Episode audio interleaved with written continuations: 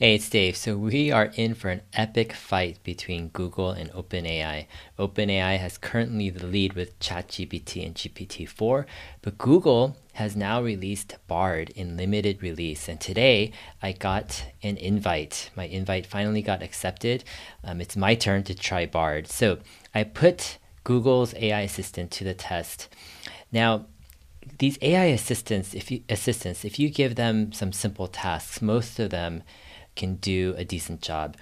But the way you find the capabilities of an AI system is you need, to, you need to push them to their limit or do tasks that are very difficult for them and see what they produce. So let's do about five or six of these kind of more difficult tasks for AI and then see and we'll grade each task um, according to whether Bard wins or whether um, ChatGPT wins. All right, so first task describe in great detail a minimum viable product that could beat Duolingo and could be coded in one month or less by a three person developer team. So, Duolingo is the top language app out there. Here, Bard gives an answer. It says that um, an MVP could beat Duolingo. Um, that they could use spaced repetition, interactive um, exercises, and games. And then it lists the key features for this MVP. So, a gamified approach to learning, um, game design leaderboards reward badges, spaced repetition, where um, new words and phrases are spaced out over time, interactive exercises and games, fill in the blank multiple choice and true and false questions, free to download and use, and a premium version. So this is a good starting point that can compete with um, Duolingo. So the focus is on a gamified approach that's fun and effective. And uh, this approach is actually pretty decent, actually, for an AI system. It's it's recognizing Duolingo as a language app. It's recognizing kind of a cohesive strategy to create something that would be fun and compelling for people using games, spaced repetition, etc. Um, free and premium versions. So overall, this version of response by Bard, I would give it um, a B minus or a B or so. All right, let's do the same response to ChatGPT on using GPT-4. So the same prompt, and here's the response we get. We get a product name, Lingua Flex. So ChatGPT actually gives a name for the app, which is actually impressive. Lingua Flex is, Flex is a language learning app that aims to surpass Duolingo in terms of efficiency, user engagement, and community support, personalized uh, learning experience, gamification, and community driven environment. Okay, so what are the key features of this? Personalized learning paths. So it's a brief assessment to determine the user's language proficiency and then it generates a personalized learning path with recommended topics, exercises, and milestones. Now, this is something that BARD did not pick up on, but um, it's a number one priority for ChatGPT. All right, number two feature micro learning and spaced repetition. Bard talked about spaced repetition. Here it says divide lessons into small digestible modules that can complete can be completed in five to ten minutes. Incorporate spaced repetition, um, similar to uh, Bard's ideas, gamification, um, points, levels, badges uh, to complete lessons, and streak systems, active and collaborative learning, a, a built in community platform where you can connect with other learners and uh, native speakers. And users can participate in text and audio chats, group, group discussions, minimalistic and u- intuitive UI. Okay, and then here's the section where I think uh, ChatGPT or GPT-4 excels. So it actually gives a development plan for a three-person developer team to follow. Week one, define the app structure, define, design the UI and UX, start development on learning path. Week two, continue on the personalized learning path, implement micro learning and spaced repetition, gamification. Week three, finish gamification, develop the community plat- platform. Week four, complete integration, thorough testing. So, yeah, this is actually quite impressive that it actually gives a spaced, like a timeline of what you need to do each week. And it shows that I think GPT-4 is understanding not just the basic thing, but actually what to do with it, right? Why this information is important, how a person can actually um, implement or engage on this. So overall, I would give this an A minus. Um, to A. And I think in the first challenge, challenge number one, um, GPT beats um, Bard. All right, challenge number two. Tell me a hilariously funny story. It should be so funny that it makes people laugh out loud when they read it. Story should be 150 words or less. Main character is 10 year old Gilbert who likes to play pranks at school. The story starts with Gilbert had an idea. All right, so these kind of prompts, you need to give usually the AI a certain word limit. That helps and a goal of like making it a super funny story that's really really challenging for ai to do it in such a short prompt. So this is actually very challenging it's pushing the limits in some ways of current ai here says gilbert had, had an idea he was going to prank his teacher mrs smith. He knew that she hated spiders so he decided to put a fake spider in, his, in her desk. He went to the store and bought a fake spider that looked just like a real one. He put it in mrs smith's desk and then hid behind a bookcase when Mrs. Smith came into the classroom, she saw the spider and screamed. She ran out of the classroom and the whole class started laughing. Gilbert was so happy that he made his teacher laugh. But then Mrs. Smith came back into the classroom with a big stick. She was going to get Gilbert. Gilbert ran out of the classroom as fast as he could. He ran down the hall and into the bathroom. He hid in a stall and didn't come out until Mrs. Smith was gone. Gilbert learned his lesson that, that day. Pranks are funny, but they also get you into trouble. All right, that's a funny story, but it's a little bit like um, I don't know if if AI is getting like that's like probably against the law for a teacher to run after or to try to hit you know their student with a stick. Here's what uh, GPT-4's um, response with the same prompt. Gilbert had, had an idea it was April Fool's Day, so that's good. They added that, and he wanted to pull the ultimate prank on his strict teacher, Mrs. Crabtree. Um, interesting. He decided to replace her usual chalk with tailor's chalk, which vanish, vanishes after a few minutes. Now, that's a clever idea. Before class started, he snuck into the room and made the switch. He could barely contain his excitement as Mrs. Crabtree entered and began writing on the board. Students began giggling when her notes disappeared one by one. As the laughter grew louder, Mrs. Crabtree realized that she was the victim of a prank. She scanned the room, her eyes landing on Gilbert. You're behind this, aren't you? she asked. Gilbert hesitated and proudly admitted to his prank. To his surprise, Mrs. Crabtree, Crabtree chuckled. Well played, Gilbert, but I have a surprise for you, too. She pulled out a water balloon and tossed it at Gilbert. As it hit him, the class erupted in laughter, and that day, Gilbert learned that even the strictest teachers can have a sense of humor. All right. Yeah, I think um, GPT upped Bard on this uh, task. Even though, you know, Bard came up with a story, um, yeah, GPTs was just more appropriate yeah, I thought it was a better story, more detailed. All right, for our next challenge, we're going to do a coding challenge.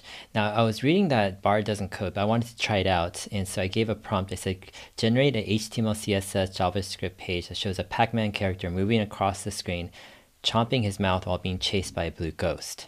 So, Bard actually can code some. I'm actually impressed that it's, it's trying to code. So, you've got this HTML file, you've got the CSS or the style code it's making some div section here and the script. Yeah, it's actually doing JavaScript here.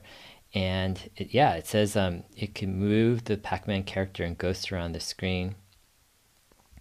Pac-Man character is able to eat food. Yeah, I don't think this actually code does all that stuff. so anyways, I copied this um, this uh, code here and we'll put it into um, Replit right now. This is what we're getting with Replit.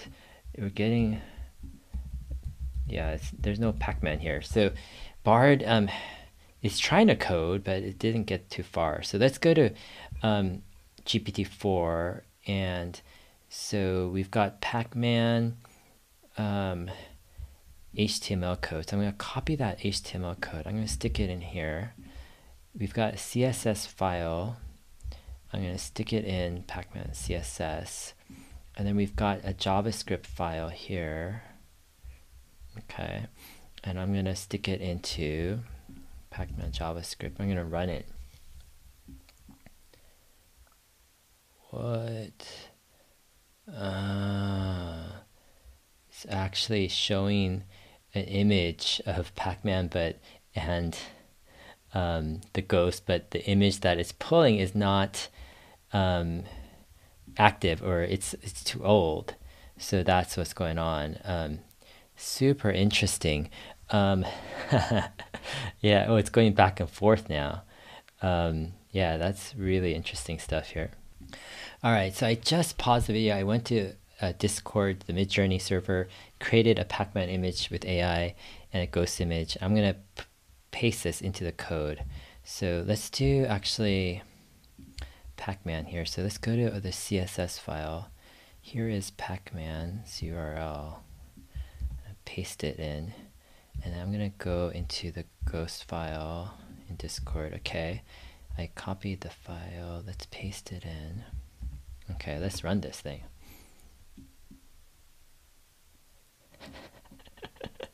All right, so we have Pac-Man, at least the, the corner of Pac-Man, um, and we have the ghost.